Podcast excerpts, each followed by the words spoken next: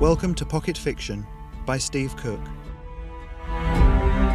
Deep in Thought, a standalone story in the Noctis Point universe. Part 2.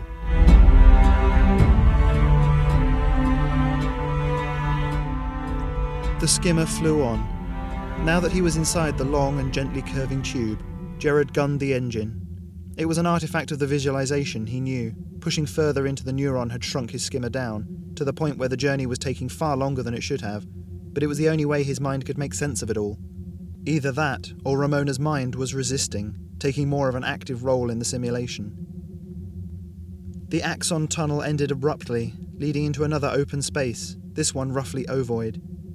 In the centre, pulsing irregularly, was something akin to a large jellyfish, the nucleus of the neuron. Its transparent body contained large red solids. As Jared moved around it, he could see that the infection was extensive here. The black goop was nearly a webwork, constricting the nucleus's movements. A large clot of the stuff was protruding, topped with hard grey plates that looked like broken tarmac. I think I've found the cause of it, or at least something to work with, Jared said. Quickly, he described the scene, his fingers moving constantly to keep the damage in view.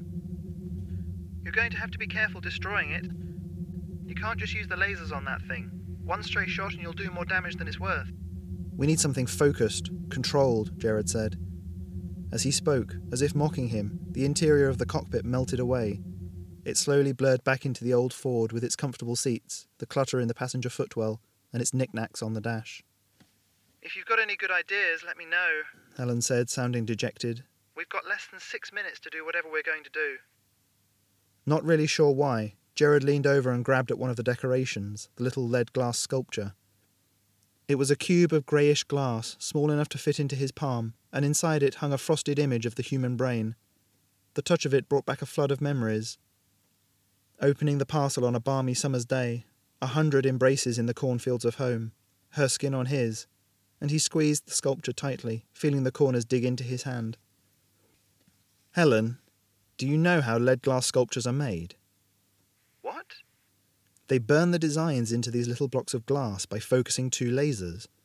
Individually, the lasers aren't enough to damage the glass, but where they meet, enough heat is generated to etch the glass. Jared carefully put the sculpture back. That's what we're going to do. In the blink of an eye, the PSYOP skimmer was back around him, and its targeting holo flashed into life. A constantly updated scan of the surrounding area floated directly in front of him, and Jared placed one finger on top of it, one to the side. You just moved your hands on her head, Commander. I hope you know what you're doing because I have no freaking clue. I've got this, he said, not taking his eyes from the holo. A small yellow target had appeared on the interior, marking where the lines from his fingers would cross. Painfully slowly, he adjusted his aim a millimetre at a time, in reality, mere nanometers, until the yellow crosshair was squarely on the black mass. There was no fanfare, no massive blast. With a pulse of pyrokinetic force, fire sprang into life on the surface of the infection. With a sound horribly like a scream, it began to shrivel and curl, peeling away from the nucleus as it did so. The fire spread to the thick artery, now detached from the host and flailing around the space, and Jared deactivated the holo to watch the show. Reading a buildup of psychic energy. Helen said. She's going to go off. Jared, get out of there.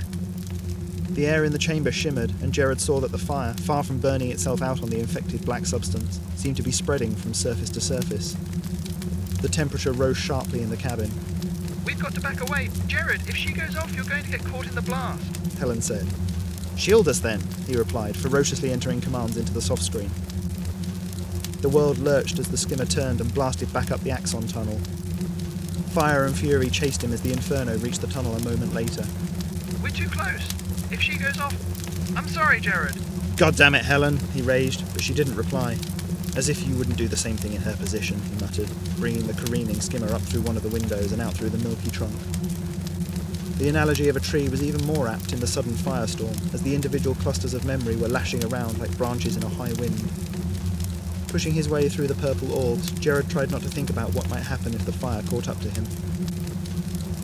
Bursting free of the neuron, the skimmer emerged into the open space between Ramona's neural pathways.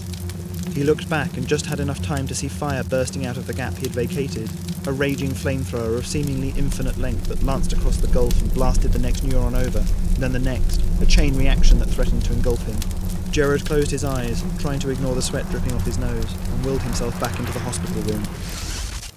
A moment later, he opened his eyes. A tangled mess of impressions assaulted him.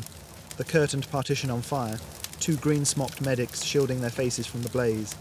Helen, coughing, shouting, ten feet away, consoles melting, soft screens turned to reflective puddles of plastic goo.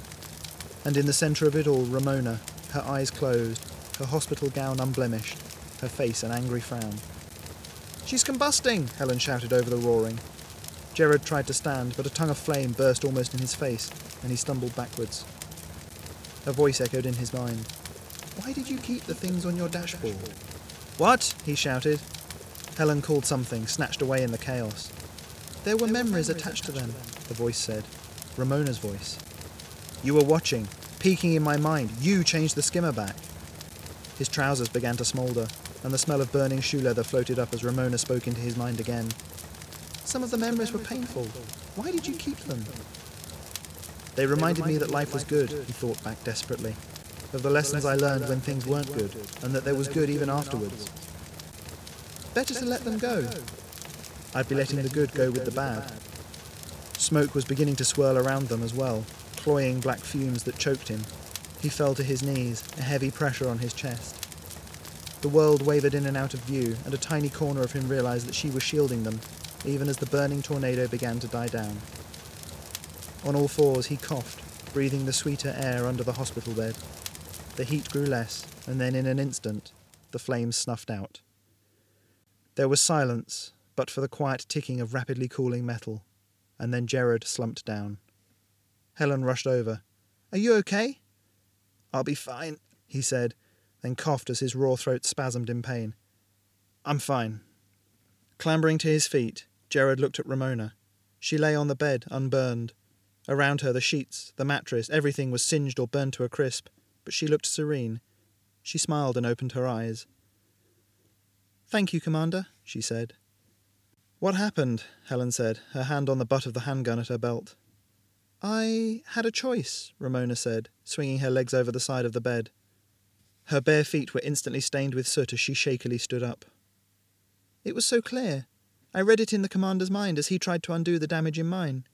I could face my punishment, eventually be trained, taken to Noctis Point, to the school, and taught how not to hurt. Or I could stop being. She staggered slightly, catching herself on the bed frame. Helen frowned. Stop being what? Just being. Jared stood, leaning heavily on the warped edge of the bed. I'm glad you made the right choice, he said. I'd hate for all that to be for nothing. I'm sorry, Ramona said. Choosing between the woman you loved and a job you love can't have been easy. Helen frowned. What are you? It's okay, Jared said, cutting her off. Ramona, you were riding my memories, yes? The young girl nodded, tucking strands of her dark hair back behind her ear. Jared held two fingers up to within an inch of her temple. May I? She nodded again, and he gently touched his fingers to her skin. You have to learn to look beyond the bad times, Ramona. A rush of images filled his mind, pushed across to her. The long weeks alone. The good friend, the one that got them talking again. The reconciliation. His proposal on a beach in Mauritius. Their wedding. Honeymoon. Then a sharper stab of regret as they mourned their inability to have children. Two dogs running on the beach as Jared and Alice held hands. He opened his eyes. That last one was yesterday. Holding on to something, like life or a memory, doesn't just let you keep it, it gives you the opportunity to make it better, to make it right. Brushing away the tears that gathered in the corners of her eyes, Ramona nodded. Without another word, she moved out of the blasted remains of the ward and out into the corridor, to where another officer was waiting with her handcuffs.